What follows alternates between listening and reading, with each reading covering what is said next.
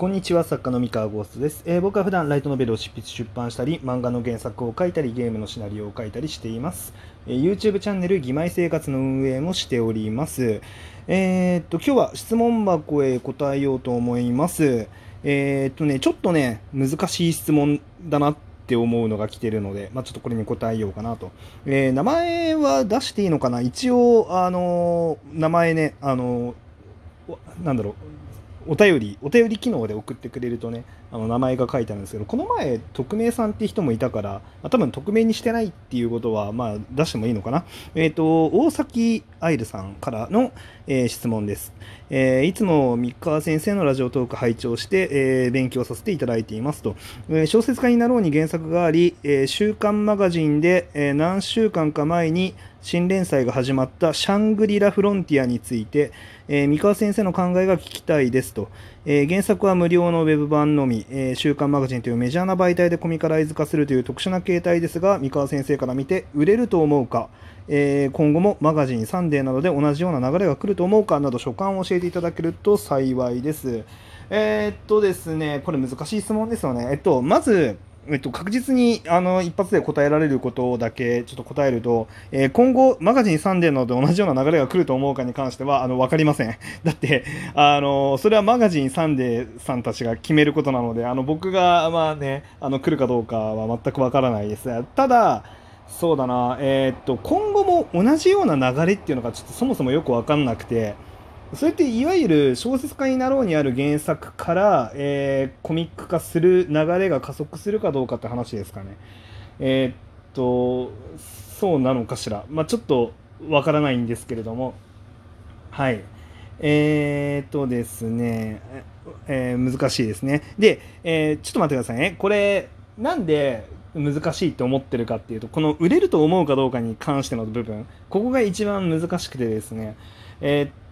僕実はシャングリラ・フロンティアという作品全く存じ上げなかったんですけれども、まあ、今回ちょっと質問せっかくされたので、まあ、どんな作品なんだろうと思って、えー調べてみました。えっと、マガポケっていうアプリで、まあ、マガジンで連載してるあの作品がマガポケでも出てるので、まあ、そこでちょっと1話を読んでみたり、えー、と小説家になろうに、まあ、掲載されてるあの、ね、あのページを見たり、えーまあ、そもそもどんな作品なんだろうっていうのをちょっと調べてみました。えーっとこれものすごい人気作だったんですね。もう全然知らなかったんですけれども、えーっとすごいすでになんだろう、えーファンの間で二次創作がたくさんされていたりとか、あのものすごい盛り上がりを見せている作品だったそうです。はい、えー2017年ぐらいに、えー連載を開始してで、まあ、ずっと書籍化しないでいて書籍化まだかまだかって言われてたのがまさかの「週刊少年マガジン」でコミカライズ決定と、うん、いう話だったらしいんですけれども。えー、っとですねこれ難しいな。えーまあ、ななんでこんなに難しい難しい言ってるかっていうとですね、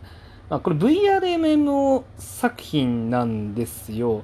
で、まあ、正直2017年ぐらいは、まあ、全然ありだったかなっていうありというかなんかあの、まあ、たくさんあった題材ではあるんですけど、まあ、最近だいぶ減ってきててでなんだろうないわゆるそのナロー系のコミックを読んでる人たちが、まあ、このコミックが大好きで買って読むかっていうと、まあ、ちょっといまいちイメージが湧かないっていうのはあります。えー、とタイトルからもですね、まあ、シャングリラ・フロンティア、クソゲーハンター、神ゲーニードマントスってタイトルなんですけれども、えー、とこちらタイトルだけだと、えーおそらく伝わらないんですよね、あのナロー系が好きな人たちに。まあ、もしかしたら伝わるのかな、えー、と多分伝わらないと思っていて、で彼らはおそらく買わないんじゃないかなっていうふうに感じてます、タイトルだけだとね。あので普段ナロー系のコミックを買ってる人たちね。うんでまあ、その人たちっていうのはどんな人たちなのかっていうのはまたちょっとあの難しい話なので、まあ、今回省くんですけれども、まあ、要はそのいわゆるタイトルだけパッと見た時に、まあ、小説家になろうの、えー内容がなろうっぽい、えー作風が味わえるって感じるかっていうと、まあ、そうは感じないだろうし実際に僕読んでみて小説家になろうっぽい作風かというとあなんか難しいですね、まあ、なろうっぽくもありなろうっぽくなくもありみたいな感じで、えっと、結構前昔の VRMMO 系作品のナローっぽさはあるんですよ。えっと、オンリーセンスオンラインとか、まあ、こうなんかコツコツあのゲームを遊んでいくような感じあの辺の、まあ、僕はそのなんだろう、えっとまあ、疑似プレイ日記みたいな感じで呼んでるんですけどあの辺の疑似プレイ日記感はすごい出てるんですね。なんであのなんだろうその頃のナロー系漫画とかが好きな人たちっていうのはなんかもしかしたらワンチャン好きで買って読むかもしれないなって思いつつ、まあ、最近いわゆるなんだろうざまものだったりとか、えー、まあ、追放ものだったりとかなんだろうな悪役令嬢だったりだったりとか、まあ、そっちの方向の美味しさの作品を楽しんでる人たちにとってはどうなんだろうっていうとなんかいまいち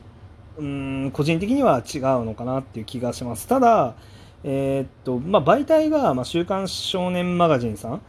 なのかなはいあの、ということで、まあ、媒体は圧倒的に強いんですよね。なんでもしかしたらこの作品自体がもう圧倒的な面白さでもってそのナロー系の、えー、コミックユーザー以外の読者層を開拓できたらあの全然売れるんじゃないかなって思います。なのであの僕の予想としては売り上げは売れる。ただえー、っとなんだろう購買層のえー、例えば年齢分布だったり男女比だったりが、えー、おそらく少年マガジン読者に相当する、えー、分布になるんじゃないかなっていうふうな気がしてます。えっ、と、ナロナロー、なんだろうな、ナローコミックを普段買ってる人たちとは別の人たちなのではないかなっていう気がします。はい。あ、まだわかんないです。これあくまで僕の予想ですね。はい。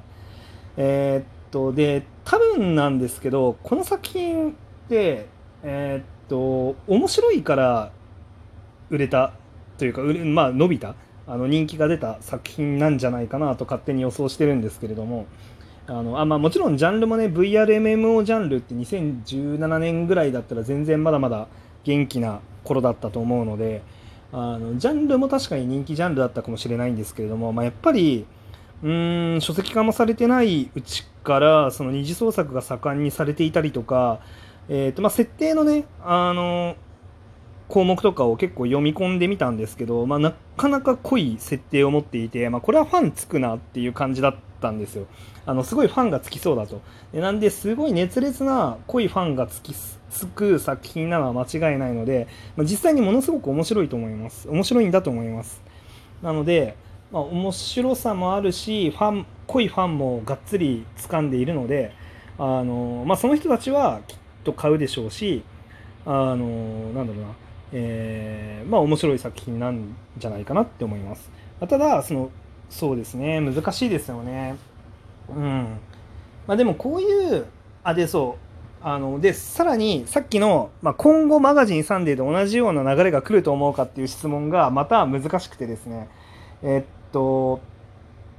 この作品って、まあ、それぐらい特別な作品なんですよね。ありえないぐらい濃いファンがついていて、まあ、その圧倒的な、まあ、面白さで多くの人を魅了しているっていう作品になると思うんですけどこれなんで「週刊少年マガジン」でコミッ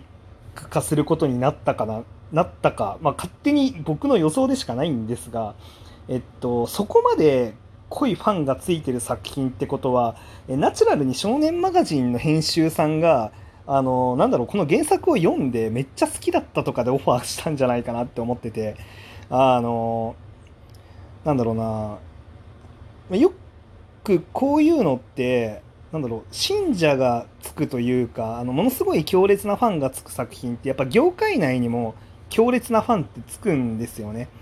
えー、例えばそのリゼロとかもそうだと思うんですけれどもリゼロってどっちかというとこのなんだろうストレートに小説家になろうさんっていうプラットフォームで、まあ、人気になりやすいなんだろう、えー、と構造だったかっていうと、まあ、多分そうではなかったんだけれどもだけどもう強烈にあの濃いファンっていうのがついていてでそこにやっぱりアニメのプロデューサーだったりが魅了されてもうこれアニメにしたいって言って、まあ、動いてたんですよね。確かインタビューかなんかでそんなこと書いてあった気がするんですけど。でそういうことも、まあ、まあまああると思いますので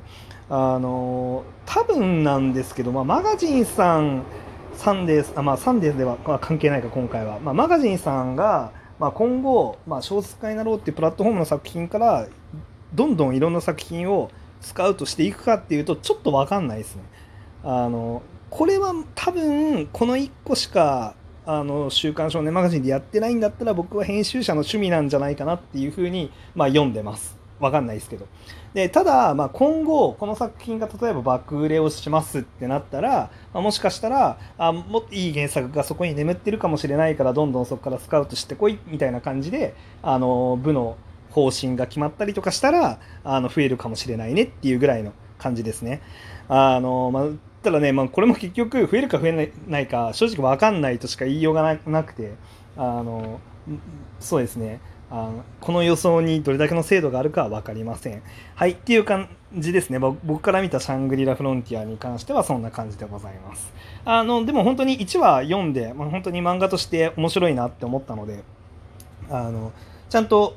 まあ、マガジンの読者さんがこの面白さを、まあ、同じように、まあ、面白いって思ってくれるんであればあのどんどんあの売れ伸びていくんじゃないかなと人気も上がっていくんじゃないかなと思ってますね、まあ、ただちょっと1個気になるのがマガポケでなんだろう無料で読めるのが1話だ ,1 話だけでなんか2話以降がポイント使わなきゃいけなくてちょっとポイント使わなきゃいけなくなる範囲がなんだろうえー、っとなんだろうなすぐだなと無料範囲が少ないなっていう気がしてて、まあ、そのせいか分かんないですけどお気に入りがあんまり伸びてなかったのが若干気になってましたね。